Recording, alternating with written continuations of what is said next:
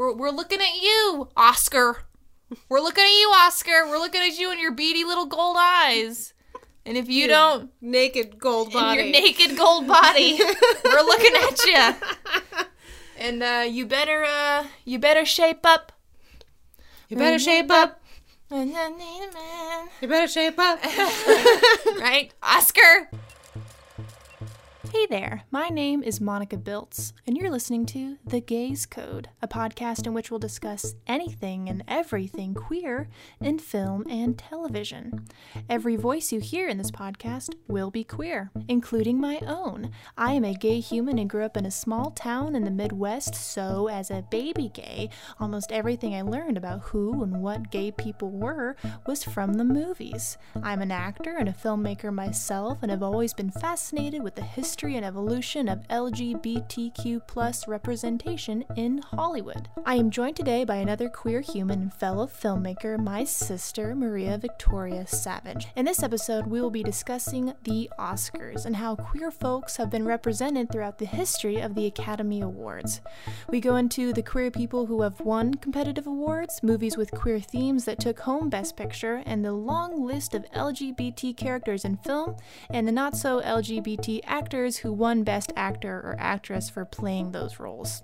Throughout this episode, I get more and more animated and maybe a little angry sounding near the end, but I promise I am just passionate and maybe a little obnoxious. Maria does a great job of balancing me out and being slightly more neutral in some positions. So let's roll out the red carpet, put on our most androgynous formal wear, and pretend not to not look disappointed when we don't win the shiny golden man. This is the Gaze Code Podcast. Maria, how you doing? I'm great. Yeah, you doing good? Yeah, pretty good. Pretty good, pretty good, hanging out. Um, every year, um, we watch the Oscars together. Basically, I know we haven't done it every year, but we've basically Almost every it. year.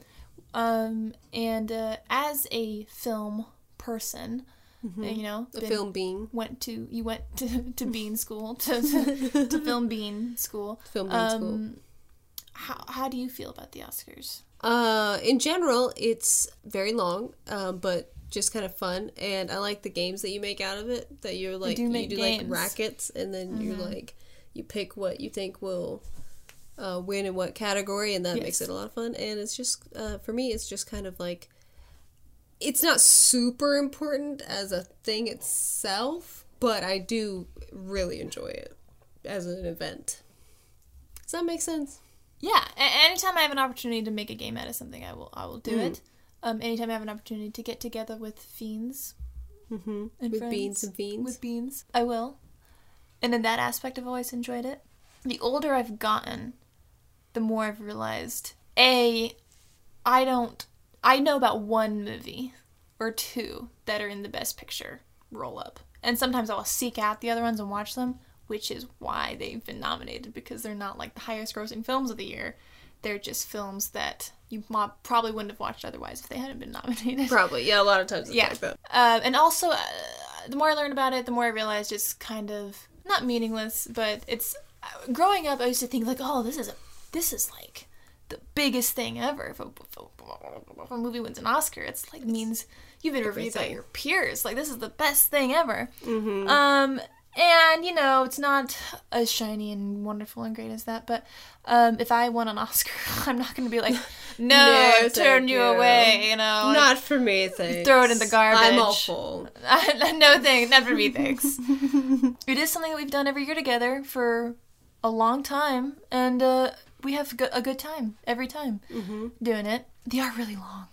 They are really Very, long, very and sometimes the hosts are cringe, and their jokes are cringe. And Ooh, some what, yeah. my favorite thing is that it's live, and so every year there's always something super awkward that happens. That's kind of the best part of it is Yeah. that like something weird's gonna happen, and we're all gonna see it as it happens.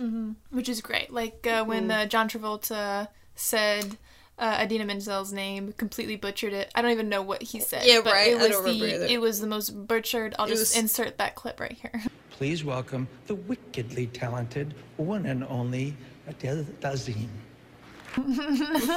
That that is yeah. yeah, that was funny. And then she changed her Twitter handle to that, and that was that's great.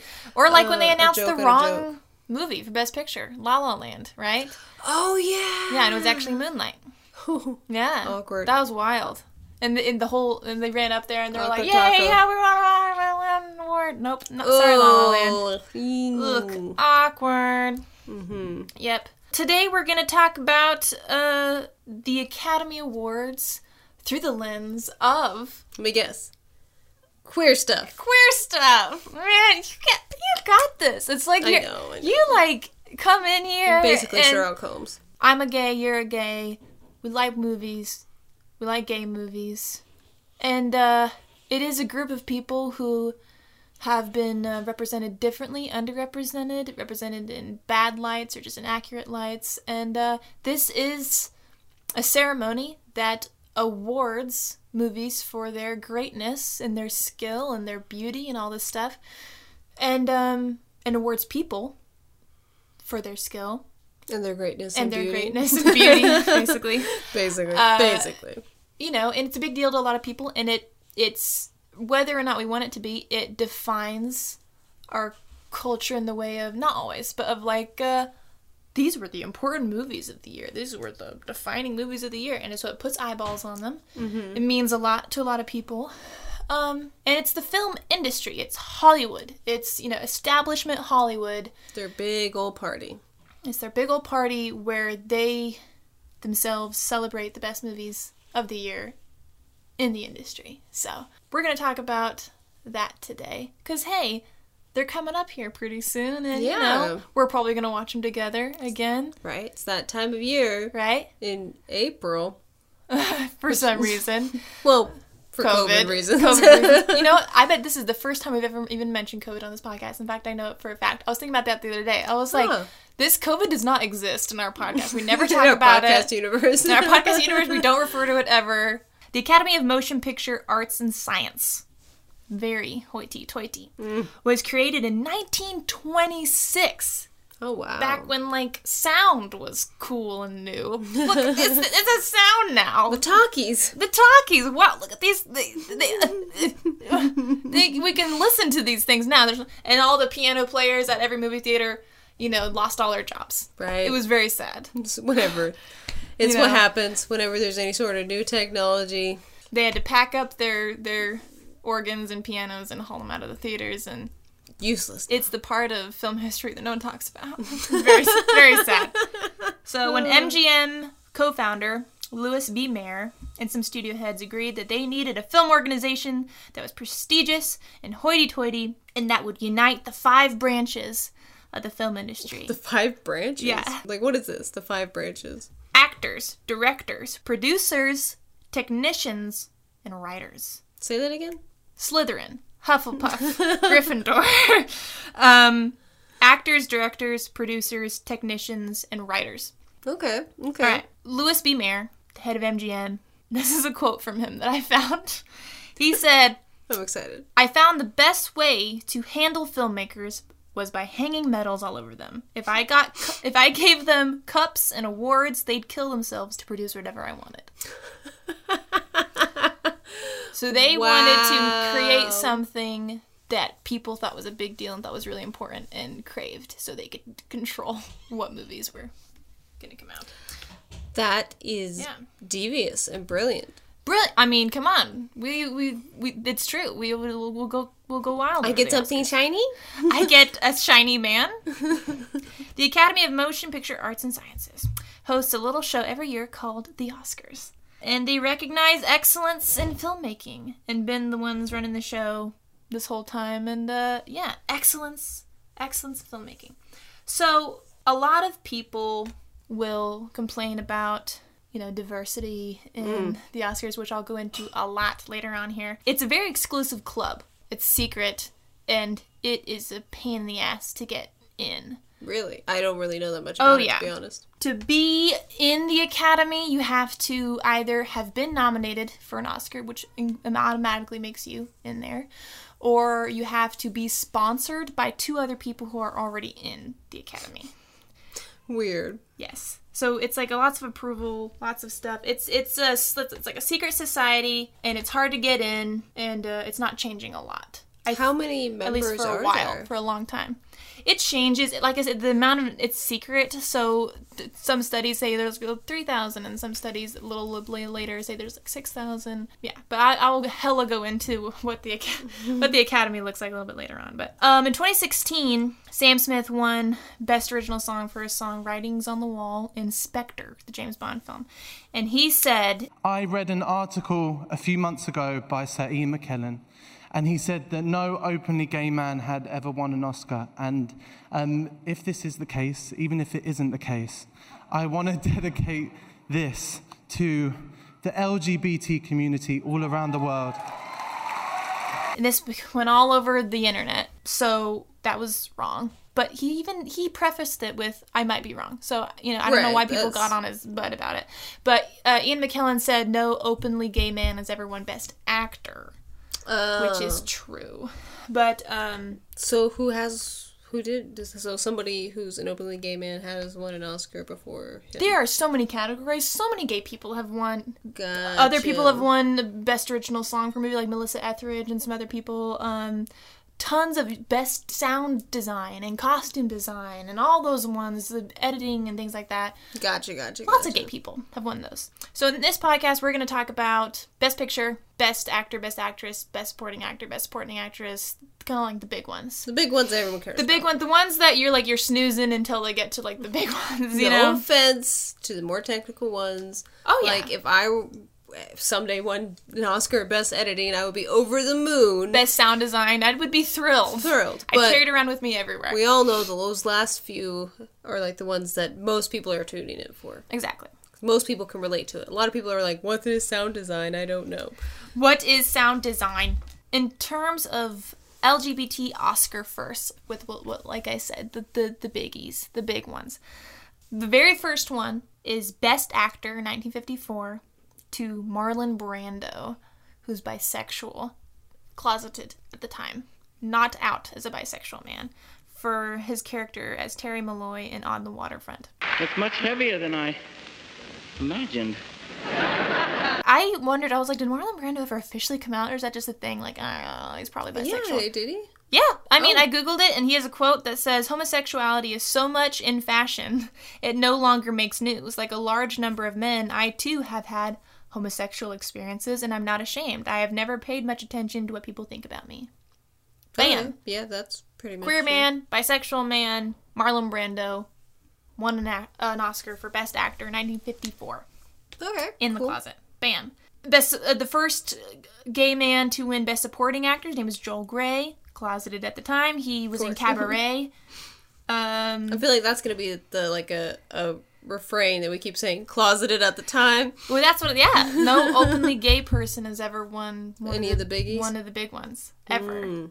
It's like it's almost like a death sentence. You know, if you're openly gay. Not, I don't know. I'm not saying as of right now, but for a while, I'm, I'm I don't know. It just if they, these people were considered straight in the public eye when these when they won these um, Oscars. Mm-hmm. So that was 1972. In 1973, Tatum O'Neal, now someone else who don't know, won Best Supporting Actress, who was the first bisexual woman to win this. She was 10 years old when she won this award. and Probably she, not out. probably not out. She was in the closet at the time. Um, she's the youngest person to ever win a competitive Academy Award, and you know she came out later saying, "I'm not one or the other. I'm not gonna identify as anything. I don't like labels." But yes, I. I and then she dated women, so bisexual question mark. She's a queer lady, and uh, but she won an Oscar when she was ten, nice. and that was the first time someone won Best Supporting Actress uh, and was queer. In 1988, Jodie Foster became the first lesbian to win an Academy Award. she Clo- wasn't out at the time. closeted at the time. she won it for a role she played in The Accused. And then 1991, a few years later, she won Best Actress again for playing Clarice Starling in The Silence of the Lambs. This has been such an incredible year, and um, I'd like to dedicate this award to all of the women who came before me who never had the chances that I've had, and the survivors and the pioneers and the outcasts. Um, and she's the first lesbian to be awarded Best Leading Actress twice, both times in the closet. Right. Did she ever on. officially come out?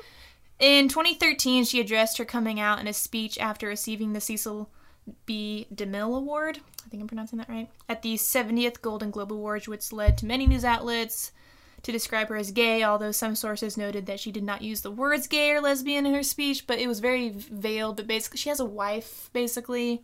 Those very quaint days when a fragile young girl would open up to trusted friends and family, coworkers, and then gradually, proudly to everyone who knew her, to everyone she actually met.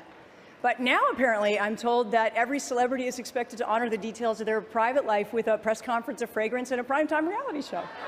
She's kind of openly gay, but will never say out loud, I'm gay. I don't know why. Maybe she has at this point, um, but to my knowledge, she never said, I'm a lesbian, but she, like, lives with her life partner who's a woman. Gotcha. Okay. Oh, th- okay. That's In the. Closet, one Best Actress. Twice. In 1999, the first Kevin Spacey, I'm going to bleep out his name, by the way, because he's a fucker. Um, But Kevin Spacey uh, won uh, Best Actor for his character in American Beauty. Came out as a gay man on his statement addressing a sexual misconduct accusation by actor Anthony Rapp on 2017. In 2017, his timing was highly criticized by Yeah. prominent members of the LGBT community. It was super cringy. Super cringe. It was just, oh, What an asshole. well, I'm, you know, queer, so it absolves me of everything I've done to people. No. Like, what is what does that have to do with this? These are not the same thing. Why are you why are you bringing this up when you're addressing this accusation? Like, Yeah, he's an asshole, and fuck him. yeah. Fuck the fact that he won Best Actor in 1999. Because fuck that guy. But yeah, also in the closet at the time. Did not come out till many years later. Till like 20 years later did he come out. Well, all these people came out like 20, 30 years later after they won this Oscar. Mm. Especially the girl who was 10 at the time. Regardless of the specific people who are gay who win these awards, there are also gay movies being made. You know, gay movies have been being made for a long time, like we've discussed in earlier podcasts. Old ass gay movies. You know? Yeah. So, um, Were any of them ever nominated for anything ever? Nominated, yes. There's a whole list of things that have been nominated. I'm talking about the ones that won because the list of nominations were very big. Because I figure nominations are like crumbs you give people where it's like, yeah, look at you, you got nominated. you didn't win though. That's too much. That's too much. Gotcha. So I mean, we're, yeah, that I should have said that earlier. We're talking about the ones that won. We're gonna talk next about um, LGBT themed mu- movies I'm excited for that that. won Best Picture. We're skipping over all the little baby awards and just talking about I'm Best Picture. honestly a little surprised that anyone Best Picture. Truthfully, I mean, sure, once you say the movie, like, oh yeah, I remember that one. But right? Um, at this point, I'm just like, really? Wow, that's kind of surprising. Lots of gay movies have been nominated. You know, big ones. Brokeback Mountain. It was a big outrage when it didn't win. Did not win. It, it was something like Crash, I think, won that year, and it was just like, do you know what the movie Crash is? I have no idea what No. Crash is. It, I don't think it was very highly regarded. I don't think people liked it that much, and it won over Brokeback Mountain, and people were mad, mad about it. Makes sense. Um, in 1969, a movie called Midnight Cowboy, um, a naive hustler travels from Texas to New York City to seek p- a personal fortune, finding a new friend in the progress. Midnight Cowboy is the only X rated movie ever to win an Academy Award for Best Picture. Of course, it's not a porno movie, it's tame compared to what you would see on cable television these days. It is in many ways a bleak, even despairing picture, but it also has a lot of exuberance and a certain kind of unlikely charm. Jon Voight plays Joe Buck, a naive hayseed who comes north from Texas to the big city with dreams of being a high class gigolo. But this movie holds up because it explores a deep and universal theme. It's a story, a heroic story of male friendship, in which the hero, helped by his friend, reaches a new level of maturity and wisdom. in the progress, In the progress. finding a new friend in, the, progress. This movie has gay themes. Not overtly gay, but What's a gay theme? Well, Dustin Hoffman's in it, and he thought that this movie would ruin his career because he says 20 minutes into the movie, Jon Voight has a gay sex scene in the balcony with a kid who is played by uh, Bob Balaban. When he says kid, I think he just means like bro. Um, and people would get up at that point and just walk out of the theater. People walked out of the theater in droves. There's a gay sex scene in a movie from 1969. Is that what you said? It was it was rated X. It was X rated. It was the only X rated film ever to win Best Picture. Wow. Yep. And it was actually directed by a gay man. So points for that. Nice. Um, this movie in 1969 won Best Picture. Look at that. called? Midnight Cowboy. Midnight Cowboy. Don't know if it's a good movie or not. Haven't seen it. No idea. And then, you know, we're going to skip to 44 years later oh my god. in 2016 when uh, Moonlight won Best Picture. A young African American man grapples with his identity and sexuality while experiencing the everyday struggles of childhood, adolescence, and burgeoning adulthood. Barry Jenkins' Moonlight is the story of a sensitive young black man, Chiron, who feels pressured by his hyper male Miami environment to deny his sexuality and true self. Told in three chapters following three phases of his life, the film stands out for both its form and its content, how it's made and what the story is about, and the seamless way it marries that how and what together. And, you know, that's a very gay movie. It has very, it's as a gay lead. Was It it be- really that many years in between? 44 years oh between. my god. It became the first film with an all black cast, the first LGBTQ related film, like heavy handed lead character film, mm-hmm. And the second lowest grossing film domestically to win the Oscar for Best Picture. Wow. That's a lot of things. A lot of things. And, you know, whilst, uh, I mean, like, he, you know, the director, Barry Jenkins, he's straight, but he became the fourth black person to be nominated for Best Director and the second black person to direct a Best Picture winner. So, very cool still. Great movie. 10 out of 10 would recommend. Haven't seen it. It's really good. It's really sad. That's why I haven't seen it yet. Yeah, I avoid I avoid sad movies like, too. I was just like, am I am I ready to watch something that's gonna make me really sad? Hmm, not today. And then I just keep saying that. Yeah. Not today, me. And uh, that's it. That's it. That's all of them. That's all of them. Those two. Those are the two gay themed movies that have won Best Picture. Really? That's it. That's all you get. wow. So when I was like, I'm surprised any have won, is because hardly any have won. Mm-hmm. Two have won. Mm-hmm. Wow. How are you feeling? How do you feel so far with all, everything you've learned so far? Well, I think there should be more queer movies winning Oscars. That's that's a great conclusion to come to, honestly. Thus far, I'm I'm right there with you. Right. Like, uh, it's it's kind of surprising to me that it's only been two to win Best Picture. That's Yeah. crazy. Like I said, a lot of them have been nominated. A lot of them have won other things.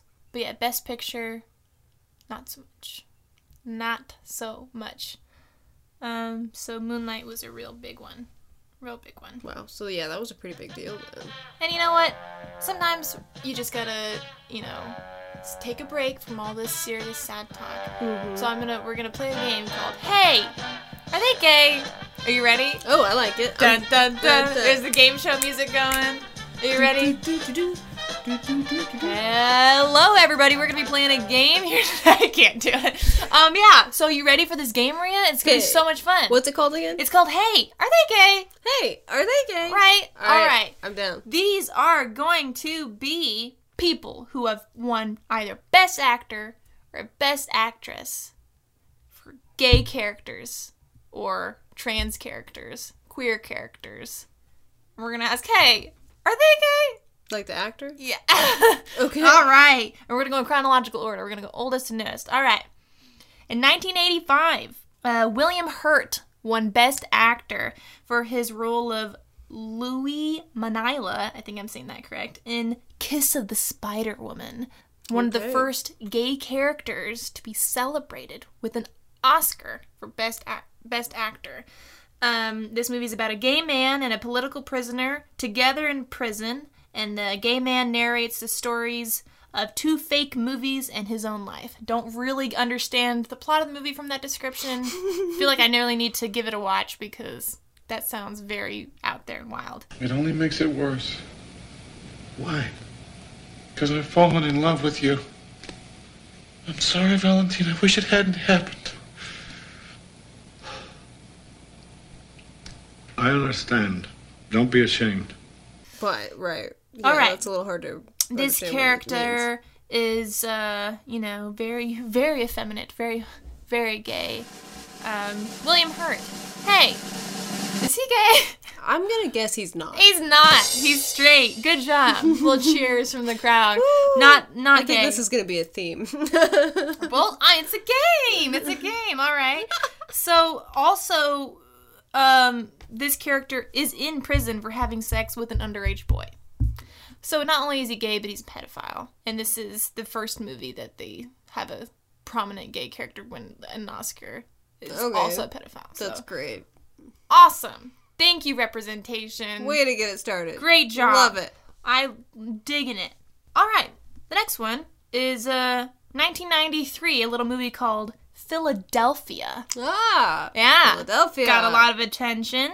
Um, with uh, when a man with HIV is fired from his law firm because of his condition, he hires a homophobic small-time lawyer as the only willing advocate for a wrongful dismissal suit. And uh, that character was Andy Beckett, and he was play- played by Tom Hanks. Maria, Tom Hanks gay? Uh, not that I know He's of. not. he is not gay. He is a straight man. But it was one of the first mainstream Hollywood films to acknowledge HIV and AIDS, homosexuality, and homophobia. So it still did positive things. I would not be standing here if it weren't for two very important men in my life, two that I haven't spoken with in a while, but I had the pleasure of just the other evening, Mr. Raleigh Farnsworth, who was my high school drama teacher, and one of my classmates under Mr. Farnsworth, Mr. John Gilkerson. I mention their names because they are two of the finest gay Americans, two wonderful men that I had the good fortune to be associated with, to fall under their inspiration at such a young age. I wish my babies could have the same sort of teacher, the same sort of friends. It's a pretty good movie. I haven't seen it in a while. It might be a little dated now. Yeah, I don't know if I have ever seen it actually, but I know what it is. Like, I did like it the first time I watched it, but it has been a minute. And we love Tom Hanks.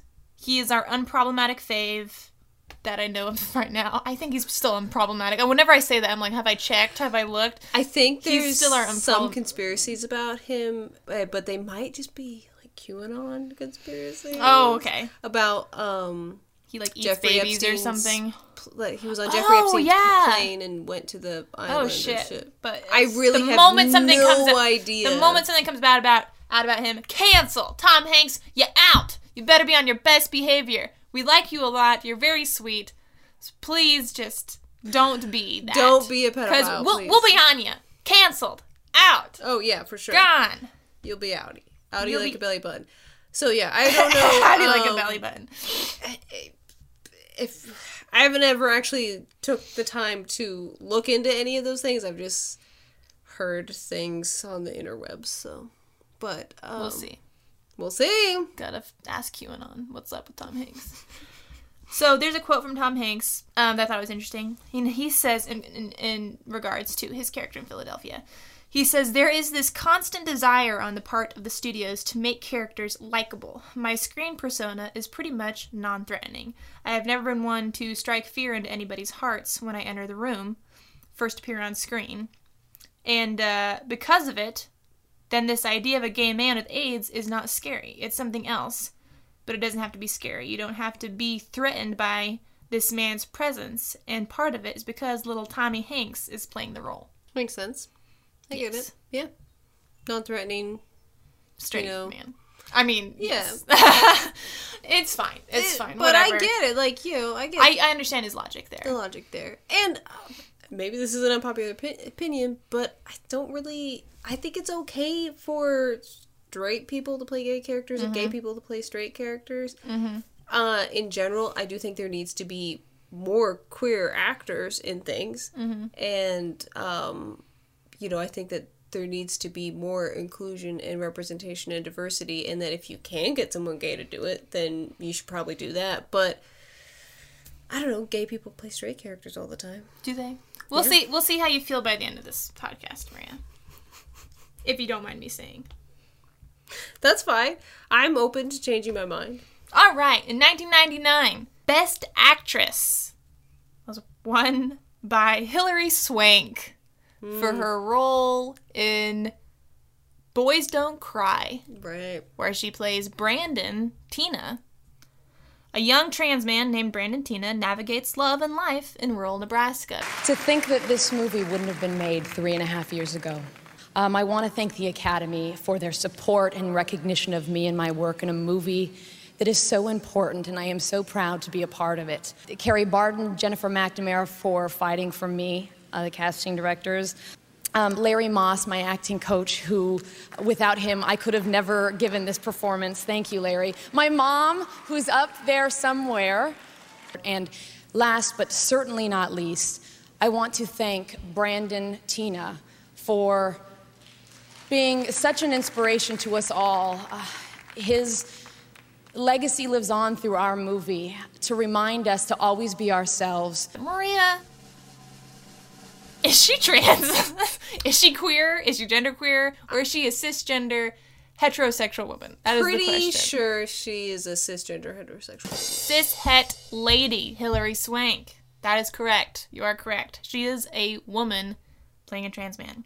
And she says, uh, this is a quote from her from fairly recently, because the movie came out in 1999. She said, 21 years later, not only are trans people having their lives and living, thankfully, we still have a long way to go in their safety and their inclusivity. We now have a bunch of trans actors who would obviously be a lot more right for the role and have the opportunity to actually audition for the role. That is the closest she's ever gotten to saying someone who wasn't me, who wasn't cis, should play this character. She said, obviously be a lot more right for the role. So she's like, listen, guys, I think I did a good job, okay? Get off my back. Yeah, I'm a lady.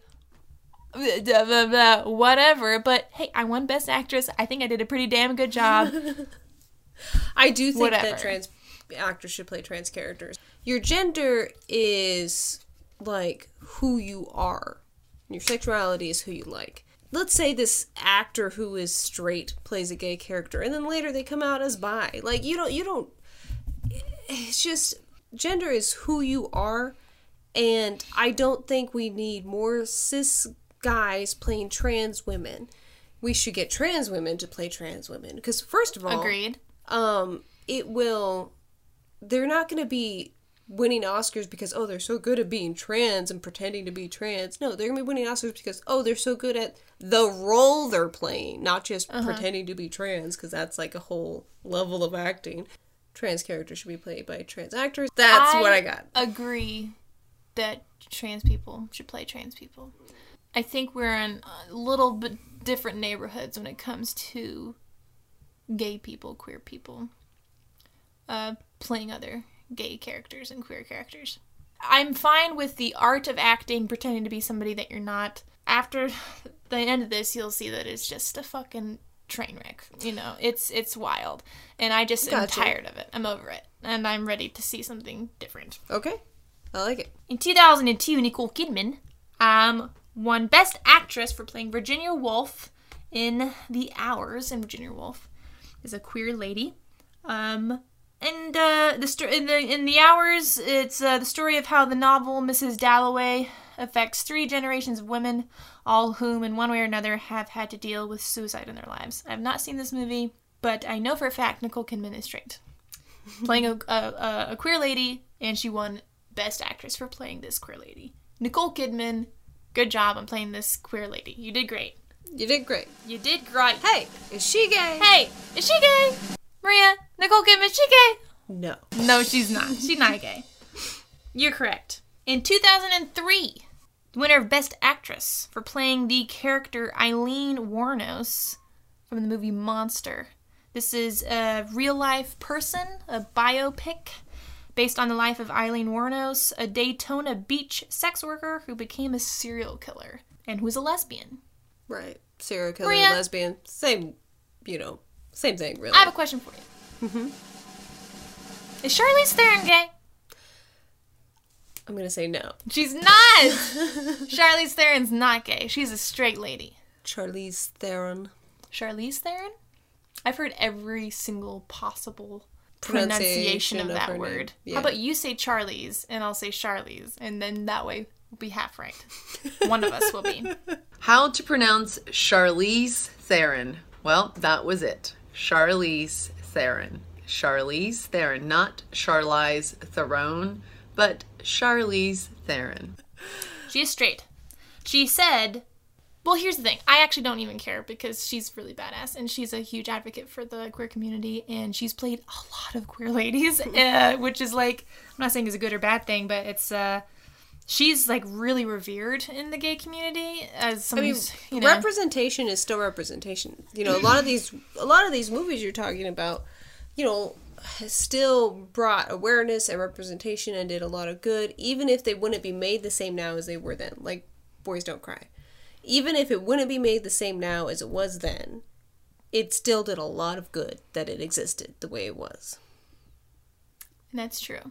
But there is something about looking back at history and noticing patterns and recognizing the problematic systems that they exist in. Yeah, but you just gotta look at both. You gotta be like, take the good and the bad. Be like, this did this amount. Do I good. gotta? Do I gotta, Yeah. Maria? Yeah, you got to see the progress that was made by something. You have to be like, this good came out of this. Acknowledge it. and then you also have Take to say, five steps back and see the, the, the see the big picture and see the problematic patterns that are there. I would say the big picture would be the progress, and then you also, but you do need to look at the problematic ways that the progress was made, so that you can fix that. I just don't want to hand out too many trophies to people for um oh you did such a great job on the gay community whilst the whole gay community sits on the sidelines and watches other people represent them and speak for Oh, them look. and tell their stories like gay people are okay says all the straight people and i'm like the straight people writing it, the straight people acting it, the straight Exactly. people producing it. It made for straight people. and you know the gay people are sitting on their little lawn chairs outside being like they're doing lots of good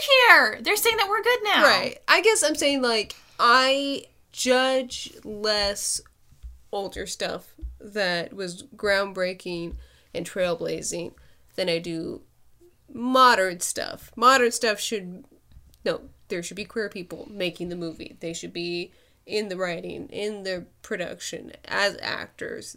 There should be queer people from step one to step last, all the way through the movie making process. That's how it should be now. And there is no excuse, especially if you're writing a queer story, to not have queer people making this movie.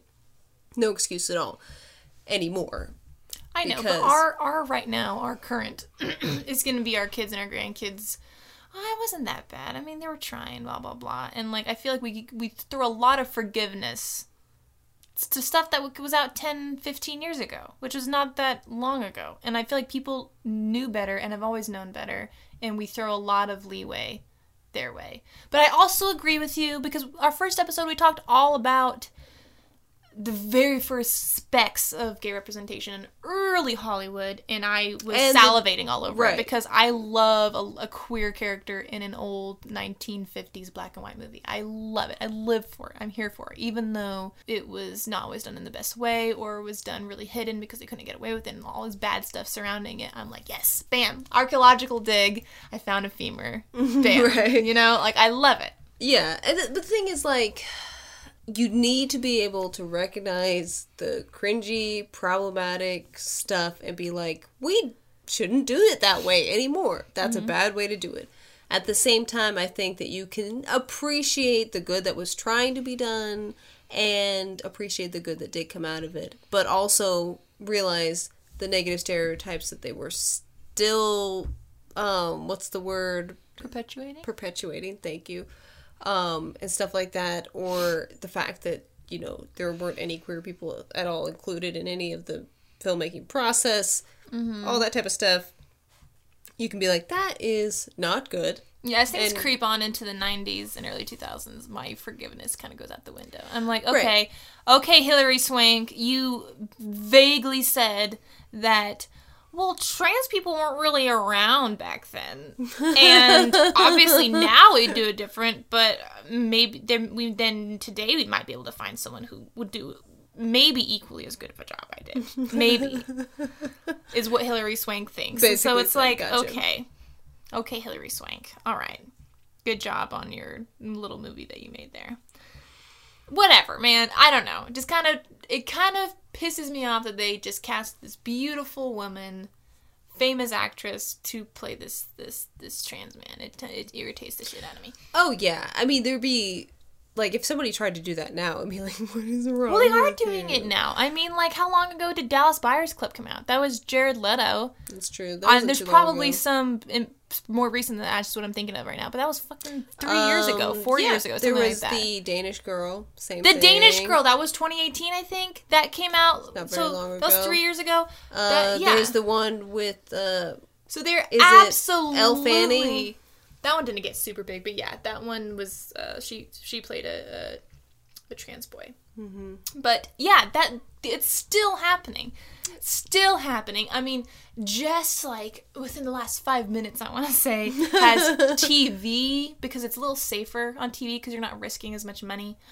Um, to to make you'll you'll see progress in TV before you see it in movies because it's less risky. So in TV, you're we're starting to see more non-binary characters and genderqueer characters and trans people being played by trans people. These non-binary characters being played by trans actors. We you see that Mhm. a lot more in in TV and streaming services.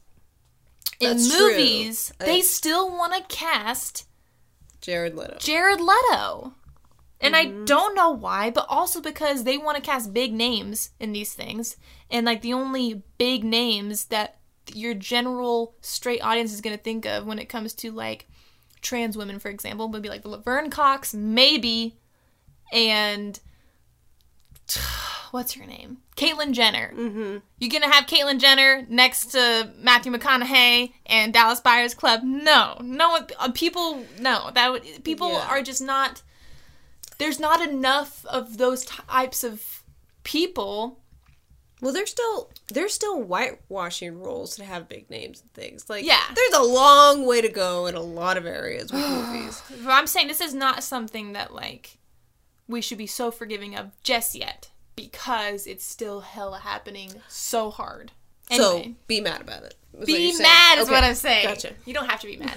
I'll I'll be bad cop. You can be good cop. That's how this podcast will work. We'll like have these different energies going on. I mean, I think that those those movies that you mentioned that came out a few years ago, yeah, that's kind of that's kind of silly. Like, why why are you doing it that way? Come on, for reals. Yeah. Um, Boys Don't Cry. That was a long time ago. It was 1999.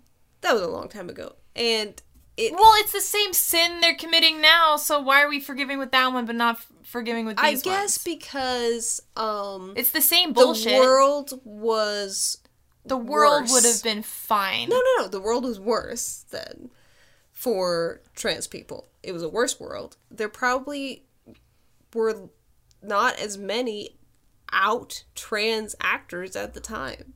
There probably Uh, weren't. no, agreed. I know. Still allowed to be pissed about it. Sure, that's fine. There's a quote. Also, from, that kind of half-ass, sort of, almost not really apology by Hilary Swank wasn't it definitely wasn't an apology. It's kind of yeah. It was maybe saying that a trans person could have possibly done It- an also good job at that role. I mean, why couldn't she just say, "Oh yeah, if we were doing it now, we would definitely have casted a trans person. We did the best we could." Uh, I mean, come on. because she won an Oscar for it and it's on her mantle, and she looks at it and goes, "Well, I deserve that." So there we go. Um, Charlize Theron. I have a really cool quote from her. It's interesting, I think. She said, I experimented and I did what I think every young person should do feel brave enough and free enough in order to figure it out. She's talking about sexuality, by the way. It's not like the stuff is laid out on a piece of paper for us. We have to kind of go through life, and until you have certain experiences, you don't really know who you are. I was just lucky that I grew up in a house where my mom was never scared of those things. My mom always said, Figure it out. I don't want you to be me. Go figure it out what it is for you. And I think it was because of that I got to share those things with her. When I did go on those explorations, I had this person that I could share it with that I felt safe with who wasn't going to judge me or label me. But it turns out, ah, I'm straight. It's a little bit of a bummer. ah, I'm straight. Gosh, that's Mom, I experimented with women the other day. It was wild. What do you think? And you know what? I'm not into it. Good for you, honey, for trying new things. Yeah, That's a little bit of a bummer. I like that a lot. um, I really do like her a lot. She's really cool. She's we really watched great. Mad Max the other day. Oh, I was just thinking the other day about that movie. It's really good. So good. You should watch it. Yeah. Where'd you? Where'd you? Where'd It's you on stream it? HBO Max. 2005. Um, this movie called Capote came out about Truman Capote, who is a gay man, played by Philip Seymour Hoffman. Maria, hey, is he gay? No. No, he's not. Okay. he's not. Philip Seymour Hoffman, good actor. Um, has unfortunately passed away. Um, he uh, has played at least three gay characters and has been recognized for bringing a certain element of sexual, ambi- uh, sexual ambiguity to otherwise seemingly straight characters on his own. His decision to do that.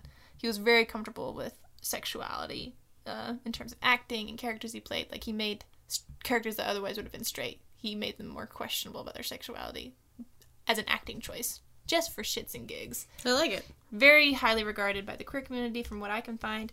Um, so in this movie, it's about Truman Capote, who's writing about the his he's writing his book in cold blood, and it's about his life whilst he's writing the book. And straight Philip Seymour Hoffman plays that character. But like I said, he's played at least three canon gay characters that I know of, and you know, great good actor. See, this is R.I.P. I guess this is Hoffman. what what I'm saying when I'm like I'm okay with straight people playing gay characters. It's not that I'm like I mean, yes, we need to intentionally increase diversity and include queer people in the whole filmmaking process. Yes, absolutely. But you know, you also have these actors who just like play any sexuality, whatever, and are it just it does so much good and it's so great and we love them so much. Like Natasha Lyonne, straighty straight, the best don't- lesbian. I wouldn't though. say straighty straight, but I don't. Isn't she? I'm pretty sure she said that she is. I.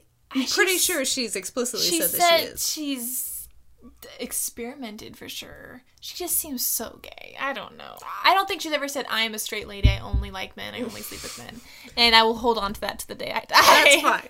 Whatever you need to do.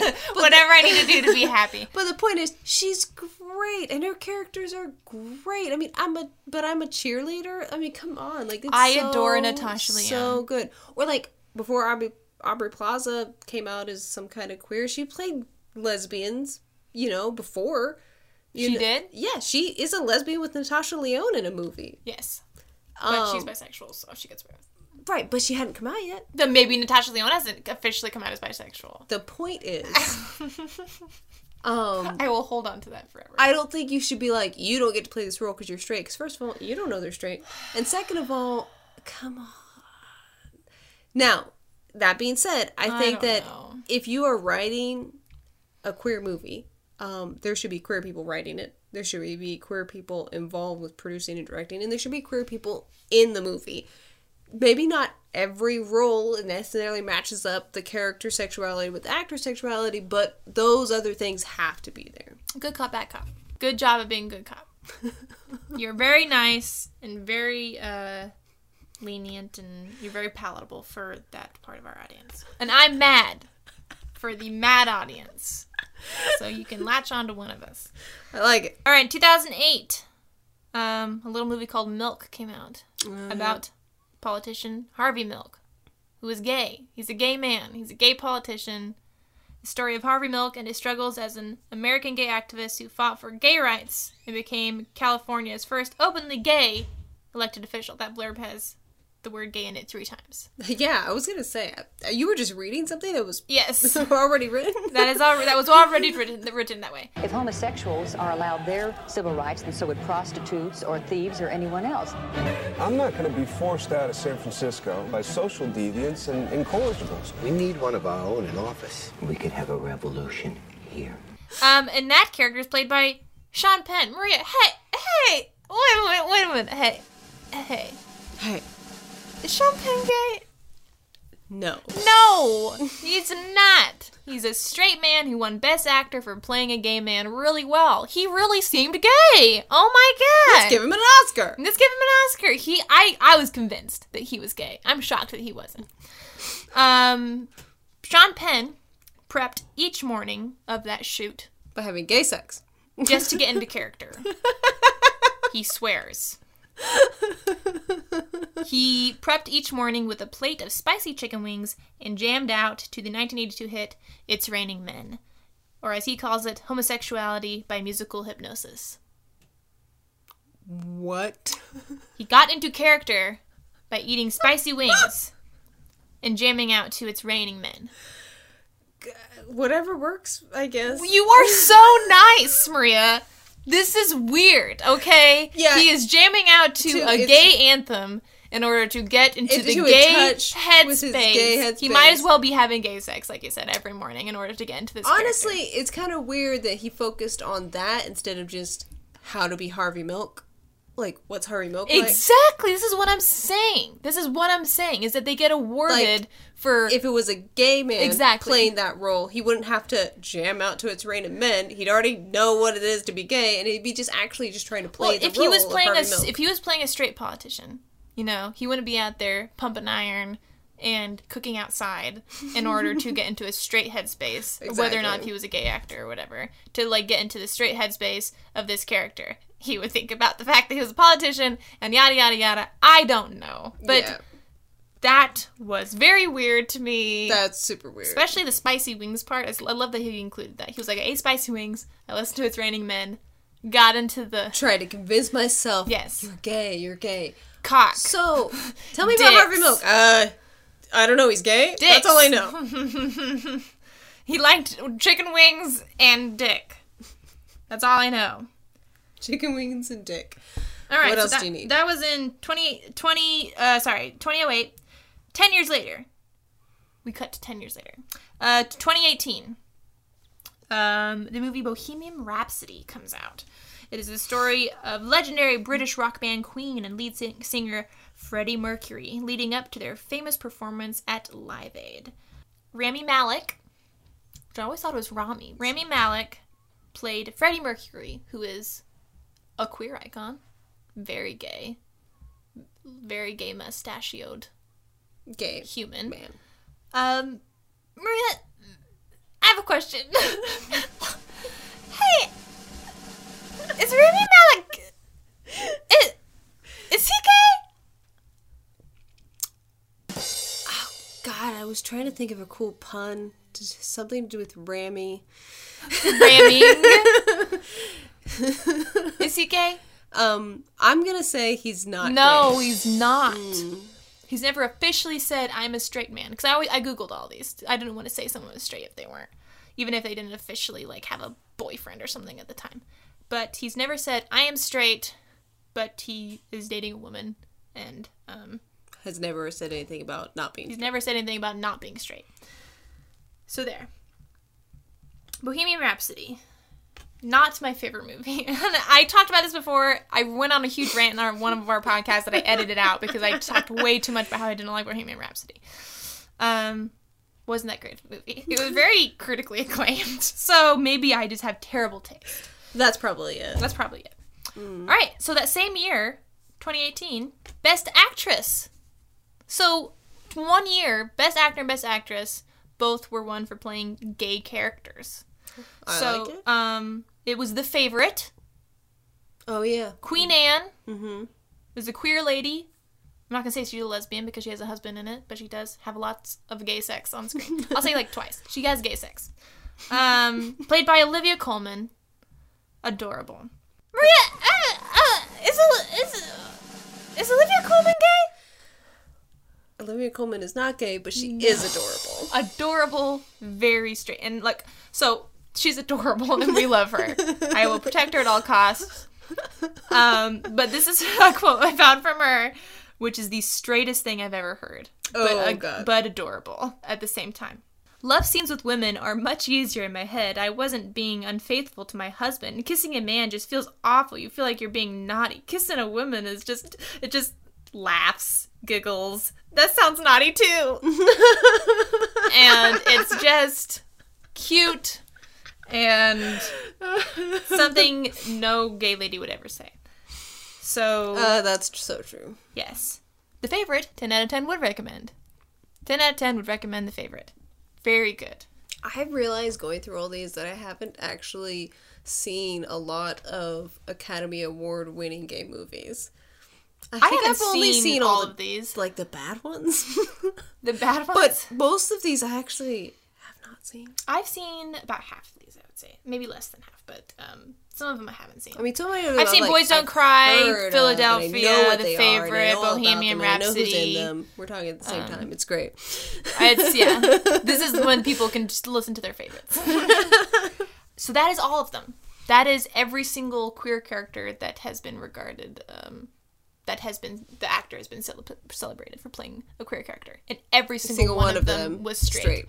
Never has even a so it's just these every movie that has progress in the queer community because it's representing a gay person's story was played by straight people, and that's what I'm talking about. Probably written it- and directed by straight people. Probably, and it drives me fucking crazy. It drives me crazy. I'm pretty sure that Carol was written and directed by A straight woman. No, a guy. I thought it was a woman. Mm, I'm pretty sure it's a dude. You're probably right. I don't know that much about it. And I'm pretty sure the actresses in it are also straight. Again, Kate internet. Blanchett's another person who I will hold on to the, the little sliver of doubt that they might be queer for the rest of my life.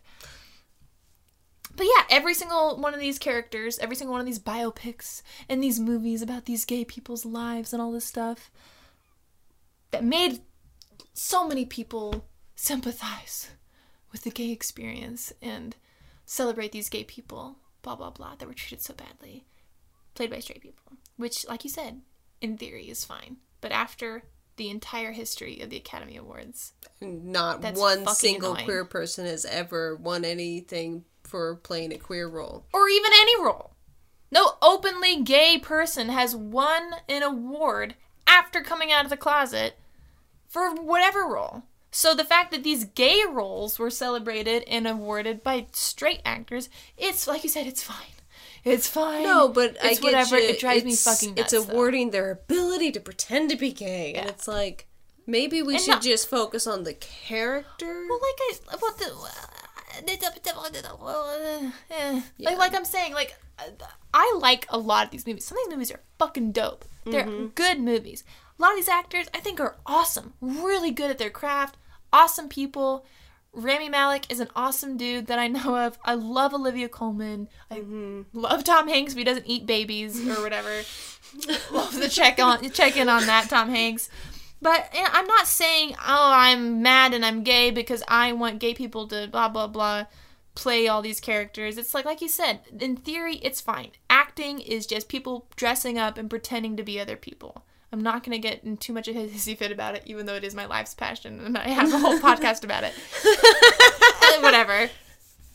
But it does affect society. It does affect what our culture looks like. And I think now is probably the the when I would like to see for from now on out when you so far we've just basically never had queer actors playing queer roles essentially in Mhm. the history of the academy awards it's not happened we also haven't had any openly queer people win Mhm. any of the big ones like best Mhm. actor best actress and so yes there is a problem And- yes there is Yes. so sure you're right like we were saying in theory yeah whatever acting is pretending so who cares we're all playing dress up and playing Right. pretend. If, if the results are there are never any queer people winning Academy Awards, and there's never even any queer people playing the queer roles, and it's just the straight people playing queer roles who win awards, it's It can get kind of it's frustrating. sometimes. It's a lot. Will I be watching it every year whilst eating popcorn? Maybe, but after a while, maybe not, because I might just get too annoyed and be like, you know what, some, we need to stop giving money to these people by watching. But anyway, Well, did you hear about the new rules for the Academy that's what I'm just about to talk about. Are you ready? I'm ready. You think I didn't do my research? Are you ready? I actually just now remembered that in this very second. Wow. Yeah. So yeah, like like I said at the beginning, Ian McKellen said no openly gay man has ever won the Oscar. I wonder if that is prejudice or chance. He says he continues to speak on diversity in the Academy by saying, if you are trying to have a career as a black or Hispanic actor in California, where white people are now the minority, and you are being judged by an academy where the vast majority are white, male, middle aged, and old, well, perhaps that is the wrong yardstick, says Ian McKellen. He's commented a lot on this because he's been nominated lots of times and had a little notebook or note in his pocket about I, you know, being the first gay man to win an Oscar, blah, blah, blah, openly gay man, and he's never been able to do that because he's never won an Oscar for anything. And he's a great actor. But, uh, yeah, so. wow. wow, and he's also just kind of great. Yeah, great dude. In February 2012, the LA Times published an in depth investigation of the Oscars and found that at the time, 94% of voters were white. 94%, 94%. of voters were white. Man, when they said Oscar so white, they didn't even realize how Oh. white. and 77% were male. Plus, the median age of voters was 62. 62 year old white men. Only 14% of voters were even under 50 at the time. That was 2012. Wow. Um, so when Ian McKellen was like, they're all old white men, he wait, he he, he, wasn't he was not joking. He ain't joking. this problem received a lot of attention after the announcement of nominees in January 2016, when many people noticed that for the second year in a row, every single acting nominee was white. To fix this problem, the Academy announced later that month that it would be changing the rules for membership selection to, in their words, double the amount of diverse members of the Academy by 2020, from two to four. I'm kidding. Um, so five Wait, years. So that's about the the members though. That's not about the rules for the movies. No, yeah, that's the members because the movies that get picked are by the members. So it's pretty important about that the members themselves are diverse. Right. Um, two to four. yeah. Five years after the hashtag Oscars So White controversy began, the Academy of Motion Pictures Arts and Sciences announced that it has added 819 new members and met its diversity goals. But the members were still mostly white at that time. So now, as of September 2020, sorry, what were you, do you have a do you have a comment? Uh, that was five years ago. What? The the Oscar so white thing. The that. Yes, Oh that was wait, that was 2016. So yes, five years ago.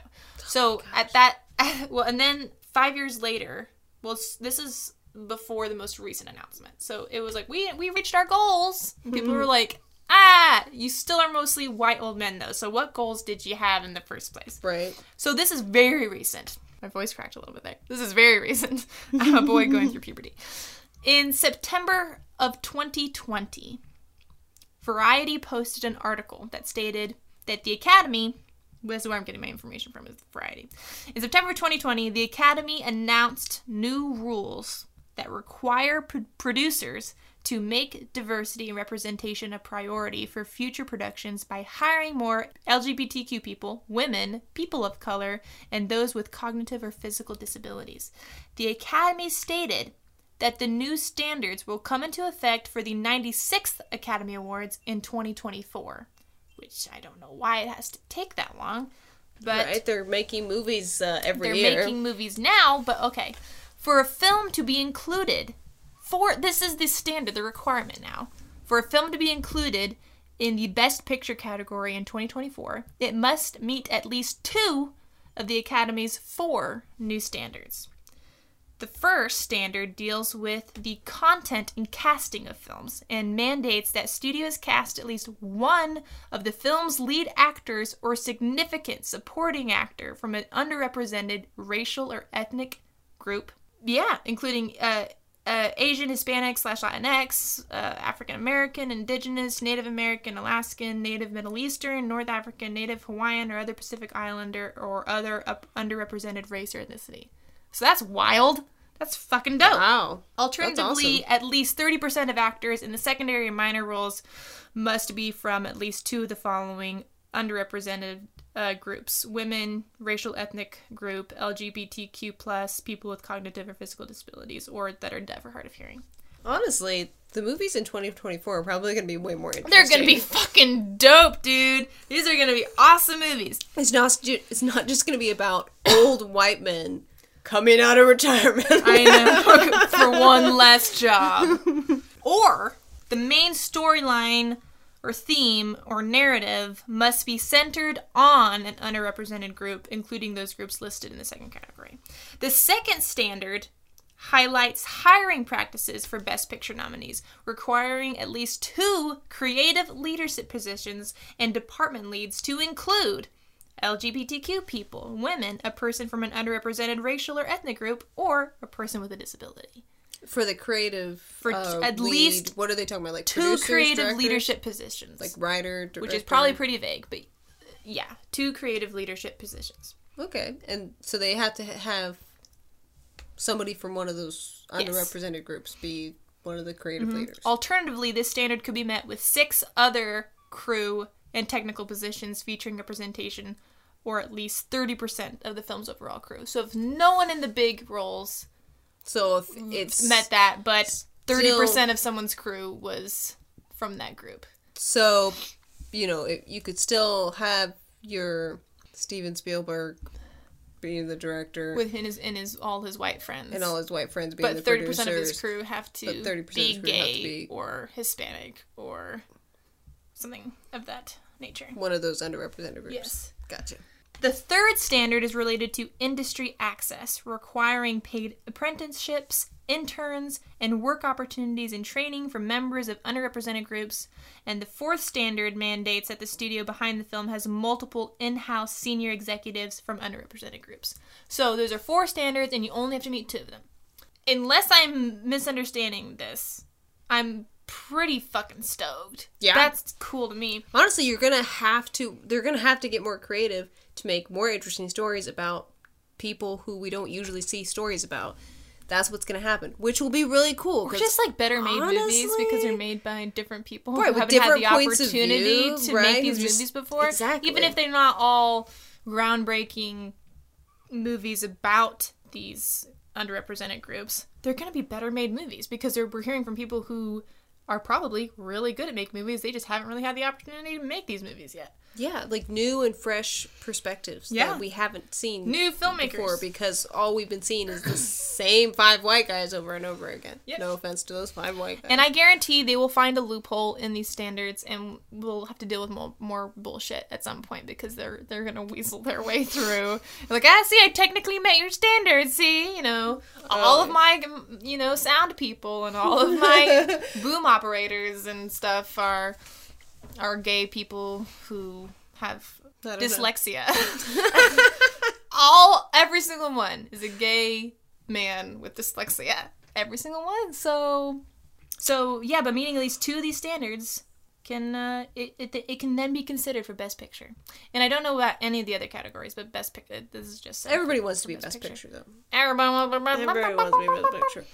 Um, so honestly, this could have a really positive outcome that would make more interesting movies with new stories that we haven't seen before. They won't, you know, all just be the same exact thing over and over and over again like we have been having. So I think it is definitely a good move. a like I push in the right said, direction. I'm still because it's the Oscars and it's a bunch of old white men, so whenever a bunch of old white men make a promise to be better, I'm like, ah, cool, Yeah, good sure. job. I'm gonna We'll wait. see. I'm gonna wait. We'll see. Show me first. Also, why is it gonna take why three 2024? years? Why is it gonna take so long? But also, I, I like what you're saying. Let me see it, and then Then I'll believe it. Then I'll believe it. And let me see it done correctly, because I like all these rules. But like I said, someone's gonna weasel their way through all of this shit. I guarantee it. So yeah, Academy President David Rubin and Academy CEO Da- Dawn Hudson said in a joint statement, "The aperture must widen." To I like the film terms that they're using. I bet Film this whole puns, statement film is puns, filled so- with film puns. I'm ready for it. the aperture must widen to reflect our diverse global population and both the creation of motion pictures and in the audiences who connect with them. The Academy is committed to playing a vital role in helping make this a reality. And you know what, folks? If they don't do it, let's stop fucking watching the Oscars. right there with you. As a group, If they they've made a pretty big promise, they have made a pretty big promise, and if they don't stick to it, then fuck let's the stop watching.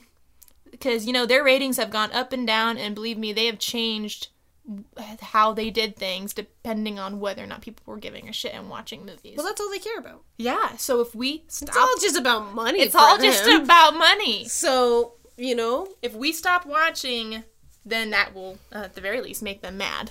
So um let's see. Let's see how they do you know we're, we're looking at you oscar we're looking at you oscar we're looking at you and your beady little gold eyes and if you Your don't naked gold body, your naked gold body we're looking at you and uh you better uh you better shape up You better shape up. and I need a man. You better shape up. right oscar I like it. So, uh, yeah. So we're gonna we're gonna buckle up. We're gonna watch uh, the new hashtag will just be "fuck the Oscars." fuck the Oscars. You heard it here first. so we're gonna we're gonna watch We'll the Oscars and we're gonna you know play our little game probably and drink our little drinks and eat our little snacks and uh, we'll see how we'll see how it looks this year. But uh, yeah, yeah, on thin ice. It's been what? How many years? Started 1926, like 90 years or some shit.